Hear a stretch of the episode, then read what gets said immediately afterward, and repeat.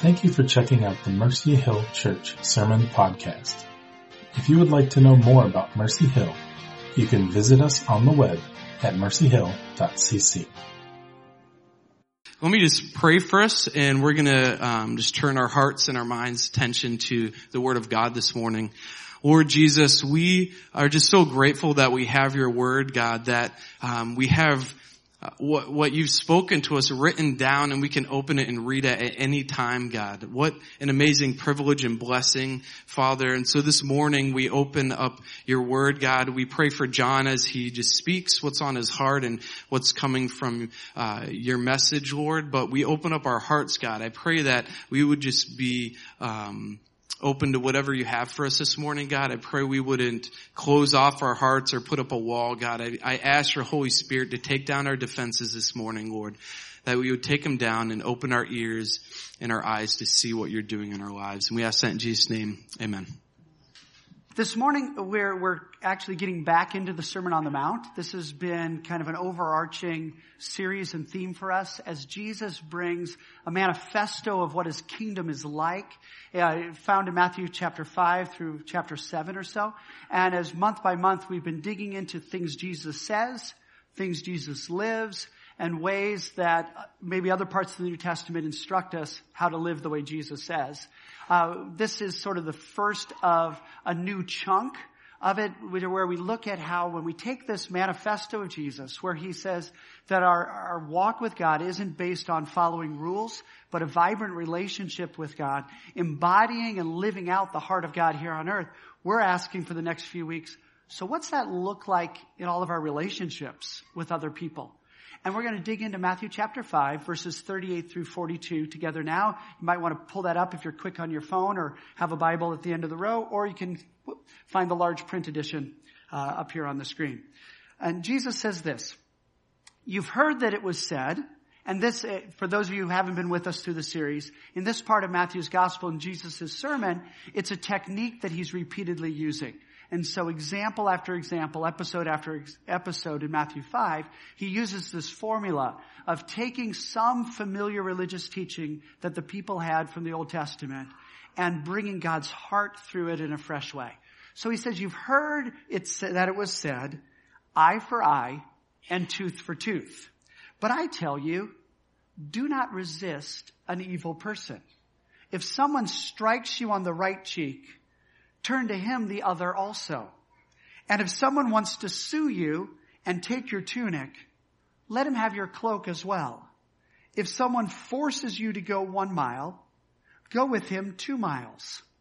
Give to the one who asks you, and do not turn away the one who wants to borrow from you. You know, over the years, I, don't just mean the handful of years of my own life. I mean like centuries on centuries of church history. This is one of these passages that has been like debated, discussed, and interpreted and reinterpreted over and over and over. Do you know why? Because when you read that or you hear that, what do we think? We're like, you can't be serious, Jesus. Right? I, you're like, no, no, no, no. You're, you're kidding me, right? Uh, you don't really mean for us to do that, right? And, and so I pause and I think, wait, isn't it remarkable that Matthew didn't edit that part out? Because there's all kinds of things that Jesus said and did that didn't make their way into the Bible. And if I were getting to like do some picking and choosing out of his sermon notes and, and things, uh, this one might have dropped out of my version of, of the account. And Matthew didn't edit this one out. He kept it there. And, and yet, here we are today, we keep searching for an interpretation that will somehow make more sense to us than the way it sounds like Jesus really said it. Because that just sounds like right out there, kind of ridiculous. Really? Somebody's doing these things, you just let them do it? And uh, at least I don't think I'm alone in reading him this way. It's like, what? Are you kidding me? Because there is something in here that resists actually wanting to do that. There are things that Jesus says and does that something means, I want to live like that. But this piece, there's more in me that says, I don't want to have to live like that. And, and here's the thing. The way we read scripture makes such a difference that what we do with it. And if when we're reading scripture, and particularly the Sermon on the Mount, if we read it as legislation, we're going to find ourselves looking for loopholes. We're going to be looking for where's the boundary? And, and okay, well maybe that applies in this situation, but if there's extenuating circumstances, then that doesn't have to apply to me. And the reality is, look, instead of searching for the boundaries where we can switch on and off what it seems like Jesus is saying, he's really calling us to share the heart of God and to be people who actually embody a heart and a love that he has that's bigger than ourselves, that goes beyond self-protection and, and is very challenging to do. But when we read it not as legislation, but as an expression of the heart of God, well, then our goal becomes, God, help me absorb this internally with all of its challenges, with all of its implications.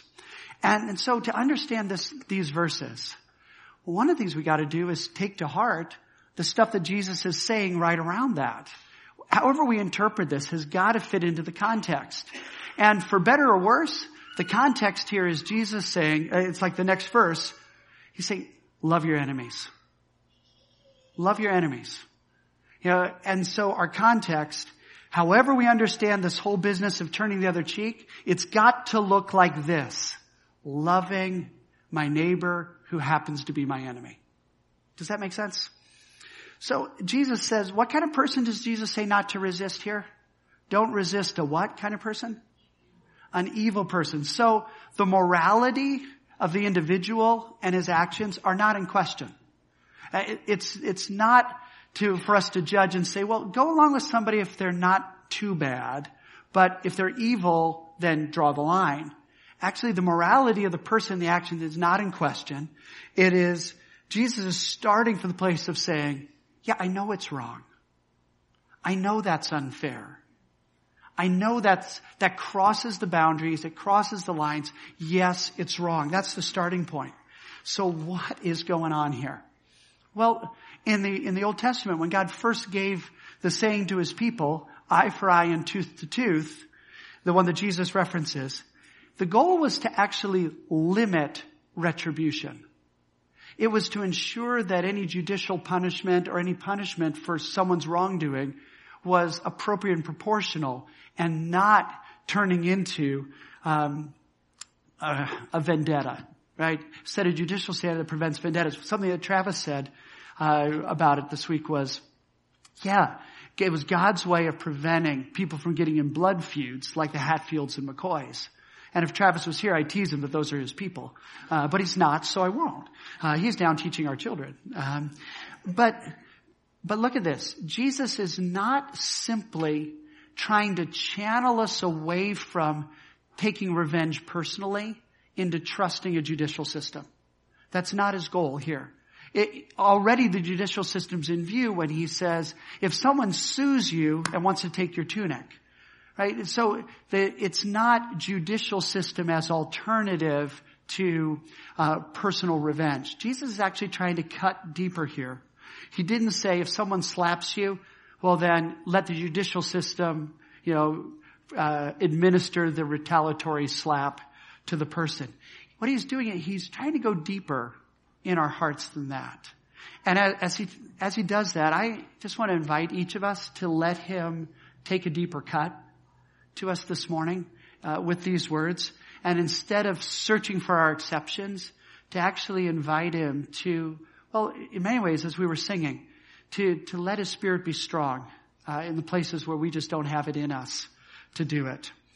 Because Jesus is saying here that even those who are doing wrong, even the very people who are out to get us, who take advantage to us and are doing wrong to us, they're still in the category, uh, next verse, still in the category of neighbor, as Jesus defines it.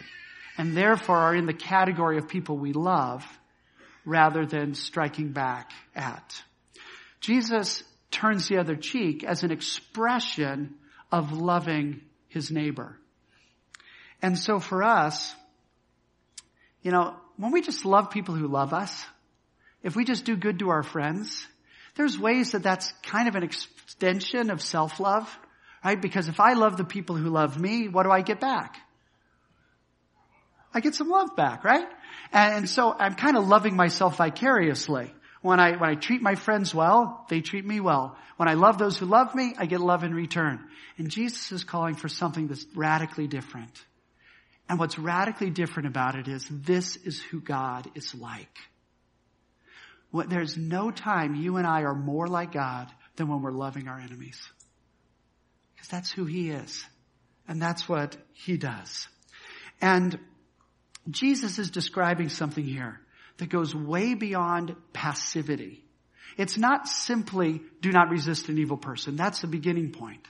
But he goes on to describe a radical generosity of spirit towards people who are just taking from us. And here's the reality. Nobody can rob you of what you're giving away. If you're already giving it away, nobody can steal it from you. And this generosity of spirit is sad, it saturates these examples that Jesus uses, right?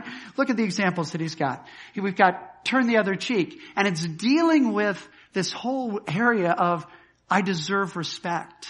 You, you shouldn't treat me that way about honor, shame, and indeed physical pain. I don't want to have to deal with that. But as he continues, eh, he says, if somebody's trying to sue you and steal from you something that's yours, using the legal system to his advantage to do it, go beyond what you're required to. Give him the thing that you have a right to keep. Give him your cloak as well. And so he's now dealing also not just with my feelings, but with my stuff. My actual possessions, things I rely on that are important to my life and my lifestyle. And then when he talks about go with him two miles, don't just go the part that you're compelled to, but give beyond that and go farther. Now Jesus is touching on to my time, my energy. For me personally, there's, there's kind of nothing more precious to me than, than how I get to spend my time. And Jesus is saying, don't just give the minimum that you're required to. Go beyond and give more of your time and energy and investment to somebody who doesn't deserve it. And then he gets into give to the one who asks you and don't turn away from the one who borrows from. And he's calling us to a generosity of spirit towards people that are taking advantage of us and maybe to folks that we feel like are not a good investment. It, it challenges me because even in some of my own history of having been generous to people who didn't seem like a good risk and it not going well, I'm like, well, okay, I'm not going to do that again, right? I'm going to learn, I'm going to change. Jesus says, no, don't learn that lesson. Learn the lesson that I'm still with you and that God has so much that we can't run out. I'm so provoked because I measure out mercy by the tablespoon. When God's an ocean of mercy that will never run dry.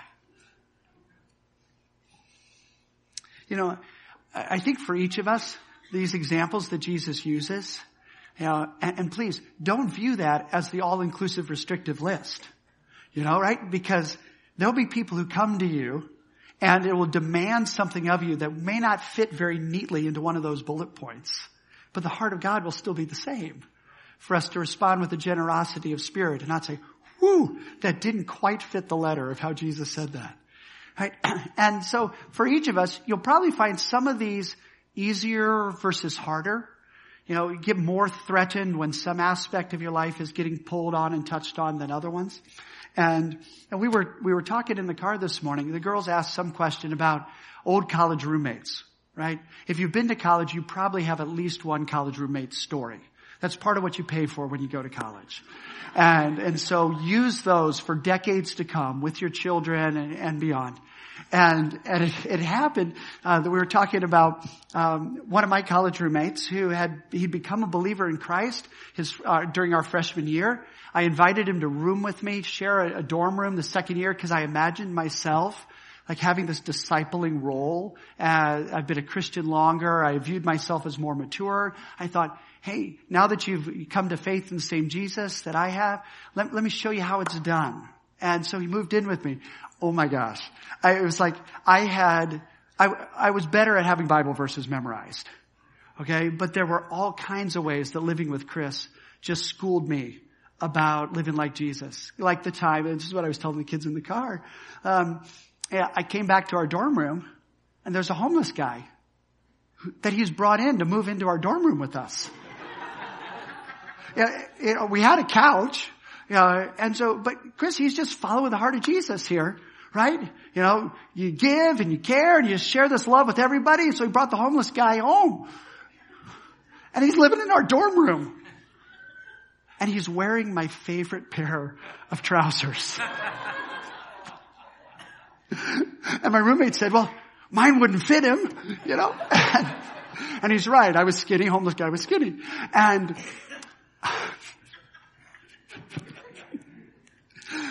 and, and so, you know, I, I wasn't planning as an illustration, but I'm listening. Yeah, here it is. You know, that generosity of spirit. It was real easy for my roommate to give away my stuff, right? But that was my favorite pair of pants. They were these charcoal colored cargo pants. This was the 80s, folks. That was like first time round for these.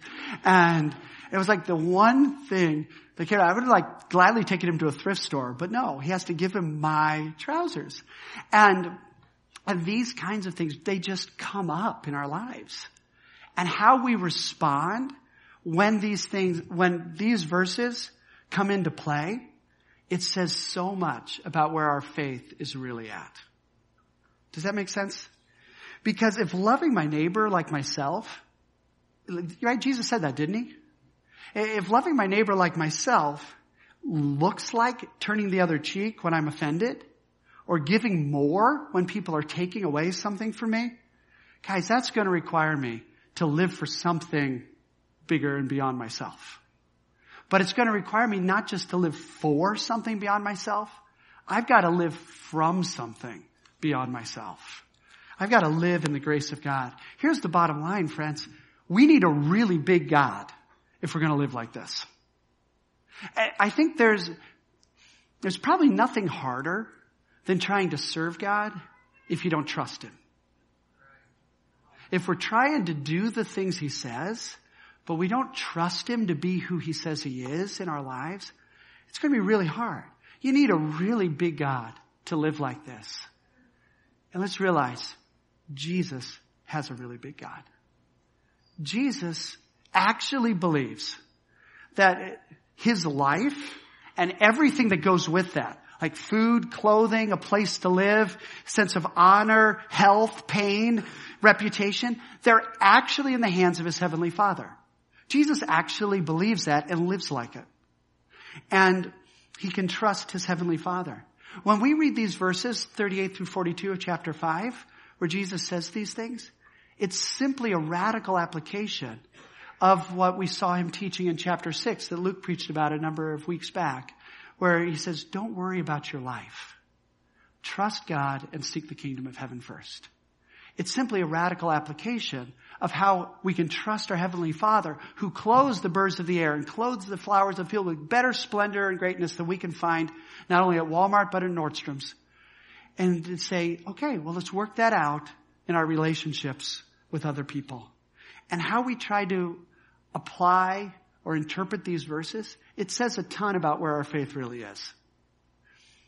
If we feel like, no, no, no, I can't do this, then we're saying something about how big we think our God is. Something about how trustworthy we think He is. We're saying something about whether we actually believe that God's worthy of us entrusting our lives to Him. It's not just when the baby is tiny and we're standing up here. It's, you know, Ryan and Faith, you guys are going to face this when you see a kid picking on him on the playground.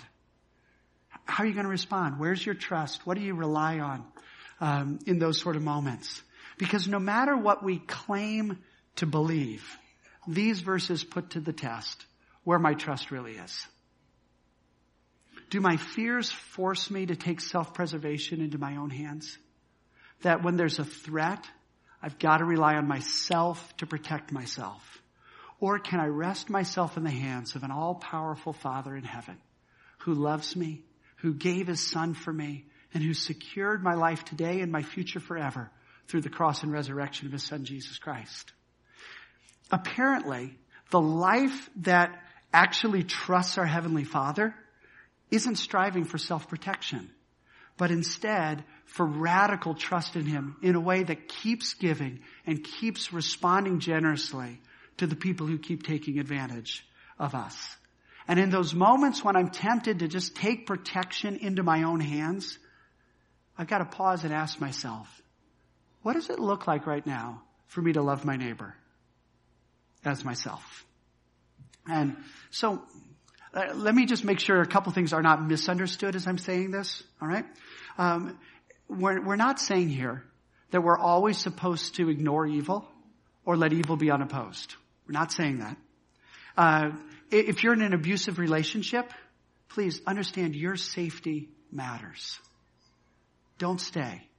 Get safe. Um, it, and if you've ever used these words of Jesus here as like a tool or even a weapon to try to make someone else give more to you when you don't deserve it, that's abusing the scripture and it's abusing the relationship. This, these verses are an invitation. They're a call from Jesus for you and I to freely give ourselves to others in faith and trust in our Heavenly Father. Don't turn it around to, to be a weapon or a tool to try to use to take instead of to give.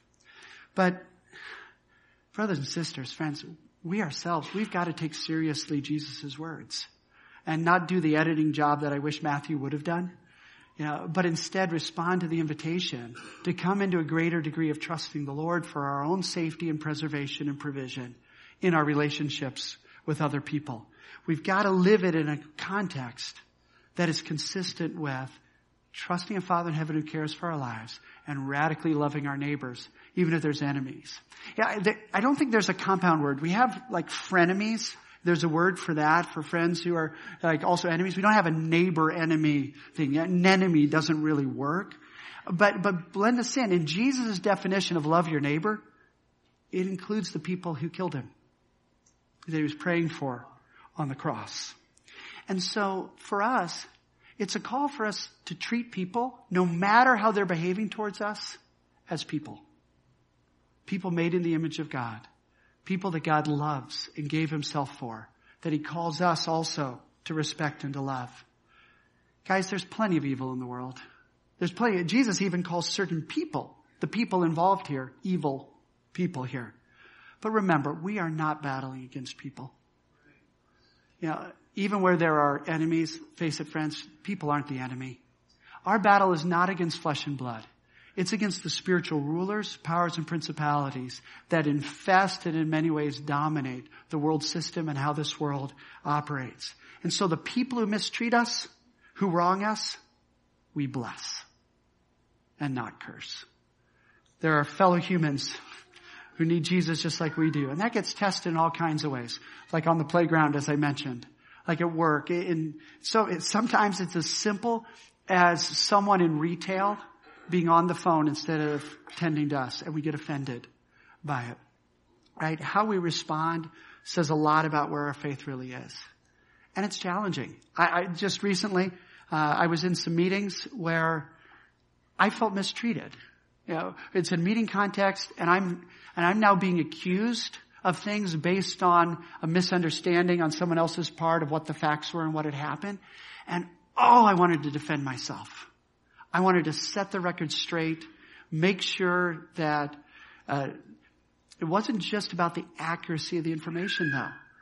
It was about me defending myself and wanting to make sure that my honor, my sense of, you know, how I'm perceived, I, fight for that. I, I, I just felt that coming up. No, I've got to take this into my hands. But man, isn't that what we, isn't that what we're talking about when we talk about something being like a slap in the face?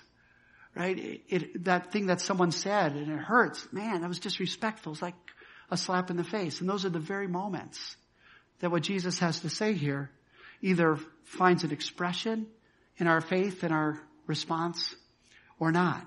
Because our trust in God needs to not only include our physical welfare, but our sense of honor and shame. I mean, shame is something we, we reject, we run away from. But Jesus here is teaching us we can absorb that because of the favor and the honor that comes from our Heavenly Father. And, and one of the ways that God was speaking to me this week, um, which is the kind of thing that makes me want to just preach on shallow stuff, you know, uh, sorry, is my sarcastic sense of humor, you know, but when you're digging into things and you're like, oh, I have to live this, you know, it's kind of tempting to think, can I just like preach on prosperity for a month or two? Something like this. But uh, what David says in Psalm 62 verses 5 through 8 just reached out and grabbed my heart. Uh, and what David says there is find rest, O my soul, in God alone. My hope comes from Him. He alone is my rock and my salvation. He is my fortress. I will not be shaken. My salvation and my honor depend on God. And I realized it, it hit me so strongly. It's not just my physical salvation that depends on God. It's my honor. It's my sense of worth and who I am and reputation. It depends on who? It depends on God. He is my mighty rock, my refuge.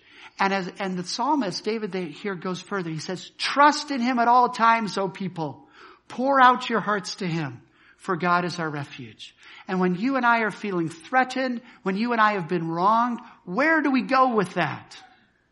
Not to take it back from the person who did it, but we pour out our heart to the Lord because he is our refuge. Now, I don't have this perfectly. Every argument I have with my wife or time I get upset with the kids is a testimony to the fact that I'm still taking it into my own hands to try to keep my honor myself and I'm not trusting the Lord in the way that Jesus describes here. Do you know who actually lives like this fully? It's not me. Jesus does. And, and we see Jesus living like this.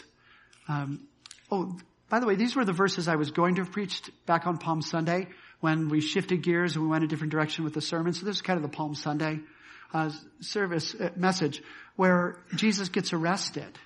And, and in the time that Jesus is arrested, we see vividly that he's living his own teaching from Matthew chapter 5. And so in Matthew 26 verses 47 through 56, we see that while Jesus was still speaking, he's now in the garden, um, it says one of the twelve arrived. And with him, with this one of the twelve, what's his name? Anybody know? It's on the screen. It's Judas. He arrived. And with Judas was a large crowd, armed with swords and clubs, sent from the chief priests and the elders of the people. And now the betrayer, who's that? Yeah, same guy, right? Matthew's just letting us know what he thinks of him. Right?